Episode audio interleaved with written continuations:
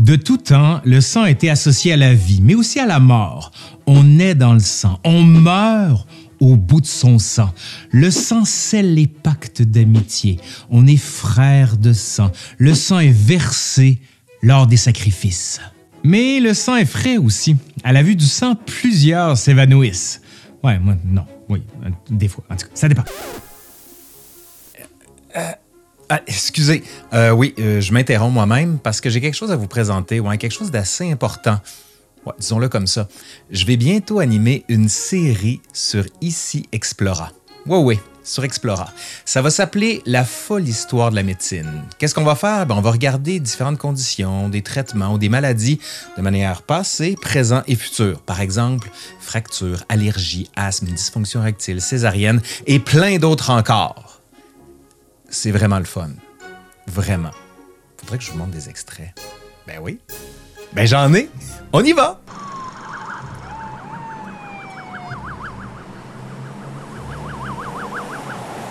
Monsieur, monsieur, non, il se réveille pas. On peut lui faire peut-être un petit peu mal pour voir s'il se réveille. Il se réveille pas. Donc, si la personne est inconsciente, ne respire pas, on considère qu'on est en arrêt cardio-respiratoire. On va appeler à l'aide. À l'aide, à l'aide, aidez-moi. Donc, on met une première main, on met une deuxième main chez l'adulte. Cet objet-là, à quoi ça servait selon vous? Ça, je le connais bien. Ça, c'est pour, euh, c'est pour gonfler le les chiens. Gonfler les chiens? Oui. Ça a l'air d'un instrument. Ben là, c'est un soufflet. Augmenter le, le- le feu. Un fa... C'est un soufflet.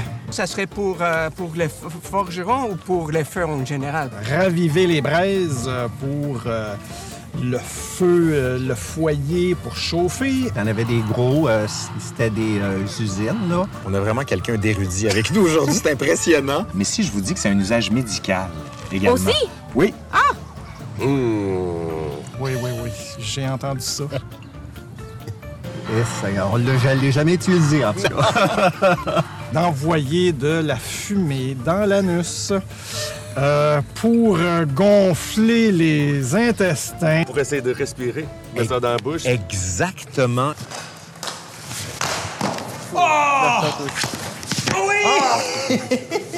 Hey, l'idée de pouvoir réanimer un cœur par une méthode de RCR, c'est vraiment génial. Mais des fois, ça prend plus que ça. Toi, Jean-Philippe, il t'est arrivé quelque chose d'assez grave. T'as eu un arrêt cardiaque quand tu jouais au hockey, là, dans un espace comme ça. Qu'est-ce qui s'est passé exactement? Ben, ça se passe en décembre 2017. Je joue au hockey avec mes chums comme je fais depuis à peu près 15 ans. Puis euh, je fais un arrêt de routine. Comme là, j'ai accordé un but, mais d'habitude, je les arrête. Je me suis comme senti étourdi, puis j'ai comme fait Ah, attends une minute dans ma tête, j'avais genre un coup de chaleur ou quelque chose. Puis j'ai vraiment tombé. J'espère que ça vous a plu. Ben, en tout cas, manquez pas ça. Ça commence le 16 décembre à Explora. S'il vous plaît, manquez pas ça. Allez, on retourne à l'histoire des saignées. Le sang fascine. Qui n'aime pas les histoires de vampires? Les séries télé en sont la preuve, non? Pendant des siècles, on soigne les gens par des saignées, censées débarrasser le corps des maladies à la manière d'un puits qu'on nettoie en enlevant l'eau contaminée. On disait même des grands seigneurs qu'ils tiraient tout le sang de leur sujet. Madame de Maintenon disait à une amie, et je la cite, Je donnerai tout mon sang pour vous soulager. Le sang sert de remède, grâce aux transfusions qui débutent timidement d'abord entre animaux, puis entre les humains. Plus récemment, certains prêteraient au groupe sanguin la propension à développer des troubles cognitifs ou même à développer la COVID. Notre vocabulaire courant est rempli de termes relatifs au sang. Ben oui, vous voulez des exemples? Mon sang n'a fait qu'un tour. Se faire du mauvais sang. Avoir du sang sur les mains. Garder son sang froid. Avoir le sang chaud. Ou même, dans Harry Potter, on parle même de sang de bourbe. Donc, allez, aujourd'hui, à l'Histoire nous le dira, on parle du sang, des saignées, aux transfusions.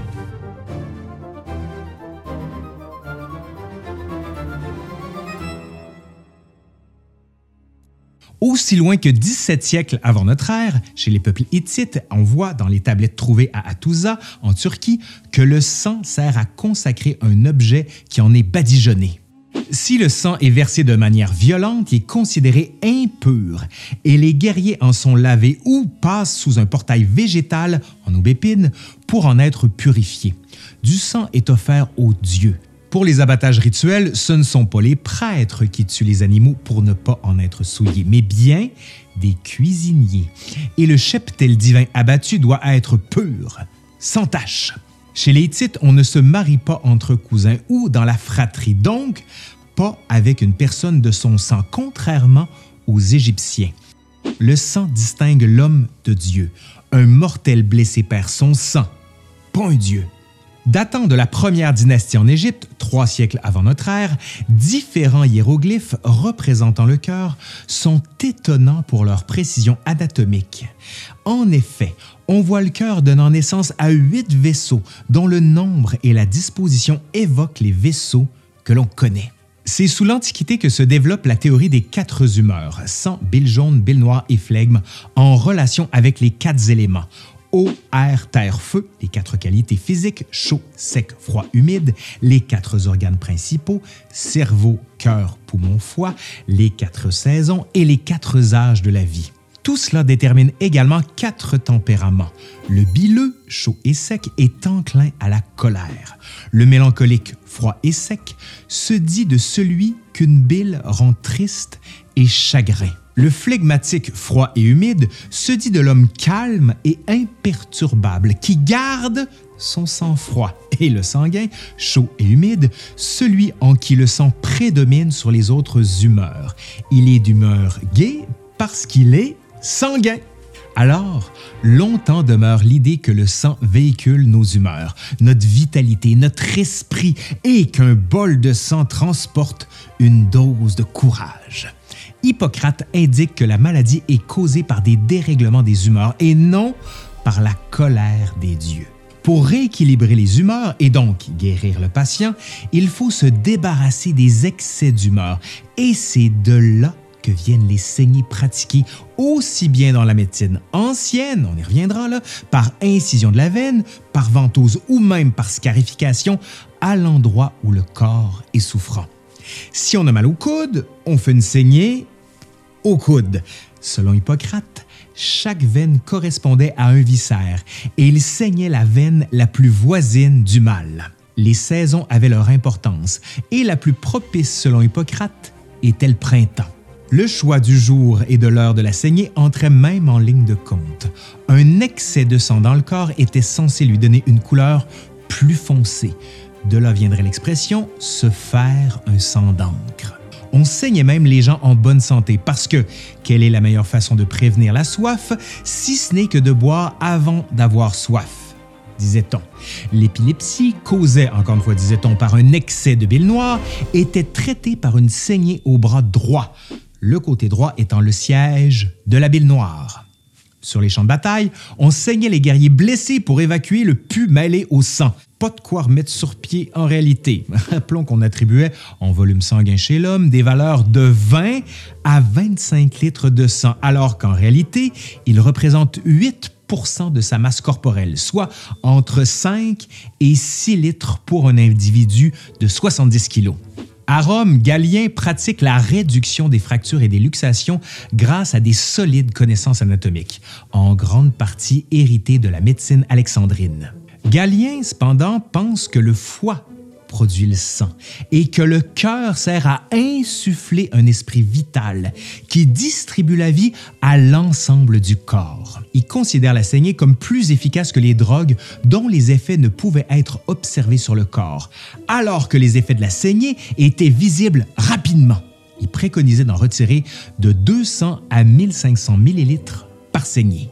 Au Xe siècle, Avicenne, le prince des médecins arabes, recommande l'ouverture de la veine sciatique contre les douleurs de la cuisse et l'ouverture de certaines veines du bas-ventre contre l'acide, une accumulation anormale de liquide dans l'abdomen. André Vézal est l'un des premiers à remettre en question la théorie des humeurs.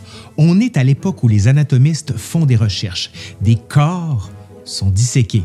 Vous irez voir, on a fait une vidéo là-dessus. Vézal remet en doute que le foie produit le sang et que les artères transportent de l'air. Également, il trouve que l'homme et la femme ont le même nombre de côtes. Comment Ève peut-elle alors venir d'une côte d'Adam? Parce qu'il en manque pas, parce que normalement il devrait en manquer une s'il est venu. En tout cas, vous comprenez? Alors, ben, il dissèque, il observe, il consigne par écrit ce qu'il observe. Mais pour le sang, rien de trop nouveau encore. Il faudra attendre 1628, année charnière dans la physiologie où William Harvey, un scientifique anglais d'Oxford, rend publique sa théorie. Il explique dans le détail la circulation sanguine. Harvey, en effectuant des ligatures sur le réseau sanguin, démontre que le sang circule dans le corps en suivant une double circulation, où, après avoir été pompé par le cœur vers les poumons, il retourne vers le cœur, qui le renvoie vers les autres organes, puis il retourne au cœur, et ainsi de suite. Harvey apporte comme contribution majeure l'idée que le mouvement du sang se fait dans un circuit fermé, que le volume de sang est constant pour un individu donné et que le cœur est une simple pompe qui le fait circuler. S'ensuit un grand débat entre les circulateurs, dont fait partie Harvey, et ses détracteurs, les anti-circulateurs, partisans de la tradition classique, car, selon ces derniers, la saignée était le meilleur des remèdes, et on le remettait ainsi en question. Le terme circulator, à l'époque dont on traitait Harvey, signifiait charlatan en latin. Les couteaux volent très bas, ouais. René Descartes, dans le discours de la méthode, appuyait William Harvey. C'est vers 1650 que les premières transfusions sanguines sont réalisées entre animaux. Il faut mentionner ici qu'un médecin arabe du 13e siècle, Ibn an-Nafis, avait déjà effectué une description de la circulation cœur-poumon, mais Harvey n'a jamais eu connaissance de ses travaux. La découverte d'Ibn an-Nafis ne sera reconnue comme telle qu'au 20e siècle. D'ailleurs, vous en faites pas, là, il va avoir une vidéo sur lui. En fin de compte, il faut Louis XIV en personne pour imposer en France l'enseignement de la circulation contre l'avis de la faculté de médecine. Puis, l'idée de la transfusion s'impose. La maladie n'est plus une fatalité, une punition, mais bien quelque chose sur laquelle on peut agir. Les premières transfusions se font entre animaux. Jean-Baptiste Denis, médecin français, est le premier à tenter une transfusion d'un agneau à un être humain le 15 juin 1667, convaincu que la transfusion pourrait traiter la folie. Pour le médecin, un animal doux est dépourvu de toutes les passions mauvaises, telles l'envie ou la colère qui empoisonnent le sang des hommes. En outre, le lait de ces animaux étant déjà utilisé, pourquoi ne pas utiliser leur sang? Le premier patient à avoir subi une transfusion sanguine était âgé de 15 ans et souffrait de fièvre depuis des mois. Il survit et guérit après cette transfusion. Le docteur Denis retente l'expérience sur quatre autres sujets. Les trois premières transfusions ne portent pas à conséquence, mais la quatrième se solde malheureusement par le premier accident hémolytique transfusionnel de l'histoire. C'est l'histoire d'Antoine Moroy, un homme violent qui, au cours d'un épisode maniaque, est amené à Jean-Baptiste Denis pour le soigner. On lui injecte du sang d'agneau le patient réagit fortement à cette dose de sang intrus, mais survit et son comportement se calme. La femme de Moroy revient frapper à la porte de Denis pour demander de le transfuser à nouveau, son mari étant redevenu violent. Il reçoit une deuxième transfusion, mais meurt dans la nuit. Et voilà Jean-Baptiste Denis, notre médecin, attaqué en justice. En réalité, il avait été empoisonné à l'arsenic par sa femme, qui est reconnue coupable, mais en 1667, le lieutenant criminel du Châtelet émet un principe de précaution. Toute transfusion devrait être limitée et soumise à un comité d'experts de la Faculté de médecine de Paris. Or, ces experts étaient majoritairement des gens pratiquant la saignée, donc opposés à la transfusion, un arrêté du Parlement de Paris interdit complètement la transfusion à tous les médecins et chirurgiens, sous peine de punition corporelle. De quoi refroidir les ardeurs. La transfusion de sang, c'est à l'opposé de la saignée, qui est pratiquée fort longtemps. Remontons le temps pour parler des saignées, qui étaient vues comme une espèce de panacée. Ainsi, en Grèce, en Égypte, au Moyen Âge, à la Renaissance, pendant les Lumières, jusqu'à la Révolution industrielle et aussi dans les médecines indiennes et arabes, on faisait des saignées. On ignore d'où vient cette idée. Peut-être, pense-t-on, du moins à l'époque, parce que les règles chez la femme semblaient leur apporter quelque amélioration de leur santé. On trouve aussi des traces en Égypte, dans le papyrus Ebers, au 16e siècle avant notre ère, pendant le règne d'Amenhotep Ier. Selon Pline l'Ancien, les Égyptiens avaient eu la révélation de la saignée en observant que l'hippopotame se frottait les pattes contre les joncs du Nil pour en faire sortir le sang après avoir consommé une nourriture trop abondante. L'animal stoppait l'hémorragie par un bain de boue après qu'une quantité de sang se fut écoulée. Hippocrate tentait d'équilibrer les humeurs en provoquant vomissements, transpiration, défécation et segments. Aristote va adopter la théorie des humeurs, de même qu'Alexandre le Grand qui la diffuse à la Perse et au monde hindou. Plus tard, les Romains puis le monde arabe utilisaient la saignée. Galien, au deuxième siècle de notre ère, va publier un ouvrage sur l'usage thérapeutique de la saignée. Au Moyen Âge, c'est aux barbiers qu'on confiait la saignée. Les barbiers utilisaient une enseigne que l'on voit encore aujourd'hui. D'ailleurs, vous irez voir, on a fait une vidéo là-dessus. Juste là. La principale dérive liée à la saignée était son usage excessif. On passe sous silence tout ce qui a trait à l'asepsie. Les instruments n'étaient pas nettoyés correctement. On mourait de la saignée ou de l'infection qu'on contractait alors. Les médecins du 17e siècle ne juraient que par la saignée. L'un d'eux, Guy Patin, doyen de la faculté de médecine de Paris, fit saigner son propre fils sept fois pour une fièvre les médecins de Louis XIII et de Louis XIV, et ceux de la noblesse, abusèrent de la saignée. La preuve, 47 prélèvements furent faits en un an chez Louis XIII et 2000 saignées pour Louis XIV durant sa vie. La famille royale, qui avait une alimentation trop riche, souffrait de fréquentes crises de gouttes et compensait le tout par des saignées régulières. Les ouvriers y recouraient aussi le dimanche. Même le clergé s'y adonnait. La saignée était proposée dans les monastères trois à quatre fois par an. On nommait ces journées jours malades ou jours de munition du sang. Chaque ordre religieux avait un rythme de saignée. Chez les Augustins et les Dominicains, quatre fois. Chez les Chartreux, cinq fois. Des laïcs privilégiés venaient avec toute leur famille pour les saigner. Les autres dérives étaient liées à ces conditions de réalisation. Rappelons que les barbiers chirurgiens la pratiquaient avec des instruments dédiés, au premier rang desquels la lancette. S'il saignait le plus souvent les veines du pli du coude, il multipliait aussi les autres sites de prélèvement au niveau du pied, de l'oreille, du cuir chevelu et de bien d'autres encore, puisque certains schémas répertorient jusqu'à 53 sites potentiels. En juillet 1683, un abcès au bras gauche de Marie-Thérèse d'Autriche est découvert, violacé et purulent. Au lieu de purger l'abcès, il est traité par des saignées et des emplâtres humides qui l'affaiblissent. Elle meurt dix jours plus tard. Sous Louis XIV, on regarde même le signe astrologique avant la saignée et on décide que plus un patient est malade, plus il est important de le saigner debout. S'évanouir était considéré comme un bon signe. La saignée était rafraîchissante, le sang s'allégeant à chaque saignée. Quand les Européens se mirent à coloniser le Nouveau Monde, ils emmenèrent leurs pratiques médicales avec eux.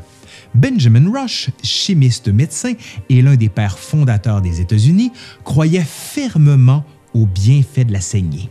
Lors d'une terrible épidémie de la fièvre jaune à Philadelphie en 1793, il applique une thérapie qui lui est propre. Il administre d'abord à ses patients des doses de mercure et un remède aztèque aux effets laxatifs avant de les purger, puis une bonne saignée. Il répète cette procédure jusqu'à 100 patients par jour. On le surnommait le prince des saignées. Il était persuadé que retirer 2,4 litres de sang par patient était le meilleur traitement.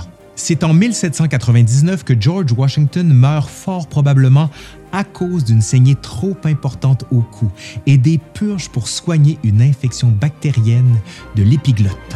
On le saigna de près de 4 litres de sang en trois jours, semble-t-il. Le nom du très fameux journal de médecine The Lancet date bien de cette époque. Pour la petite histoire, une lancette est, et je cite, un petit instrument médical en forme de couteau pliant qui servit surtout à la saignée.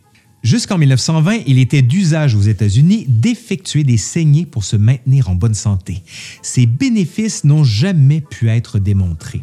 mais la pratique aura quand même duré très longtemps. On en fait encore, mais dans des cas extrêmement rares, comme c'est le cas dans l'hémochromatose génétique, qui cause un excès de fer dans l'organisme. La saignée est alors indiquée. Mais revenons en 1818, alors que la transfusion sera relancée par un obstétricien anglais, James Bundle, qui effectue une première transfusion d'homme à homme. Il n'en peut plus de voir des femmes mourir en couche et est bien décidé à les sauver. Il essaie alors de les transfuser pour remplacer le sang perdu lors des accouchements. Le plus souvent, on fait appel au mari pour le don de sang. En tout, il essaiera neuf transfusions de sang humain. 3 sur 9 s'en sortent, ce qui n'est pas si mal si on tient compte que c'était un pur hasard quand ça fonctionnait. James Blundell va aussi pratiquer des dizaines d'expérimentations animales. Il sera le premier à prôner des transfusions intra-espèces. Blundell développe des dispositifs d'injection ingénieux. Un dispositif pour transfuser monté sur seringue et l'utilisation de la gravité pour injecter le sang du donneur au receveur. Cependant, la coagulation continue de poser problème. La transfusion directe de bras à bras reste tout de même la référence, mais elle a toujours beaucoup de détracteurs et demeure peu pratiquée. La saignée traditionnelle a la vie dure et on continue à en faire.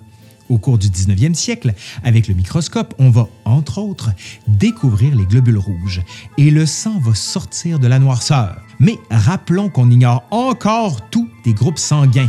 Il faudra attendre encore un peu.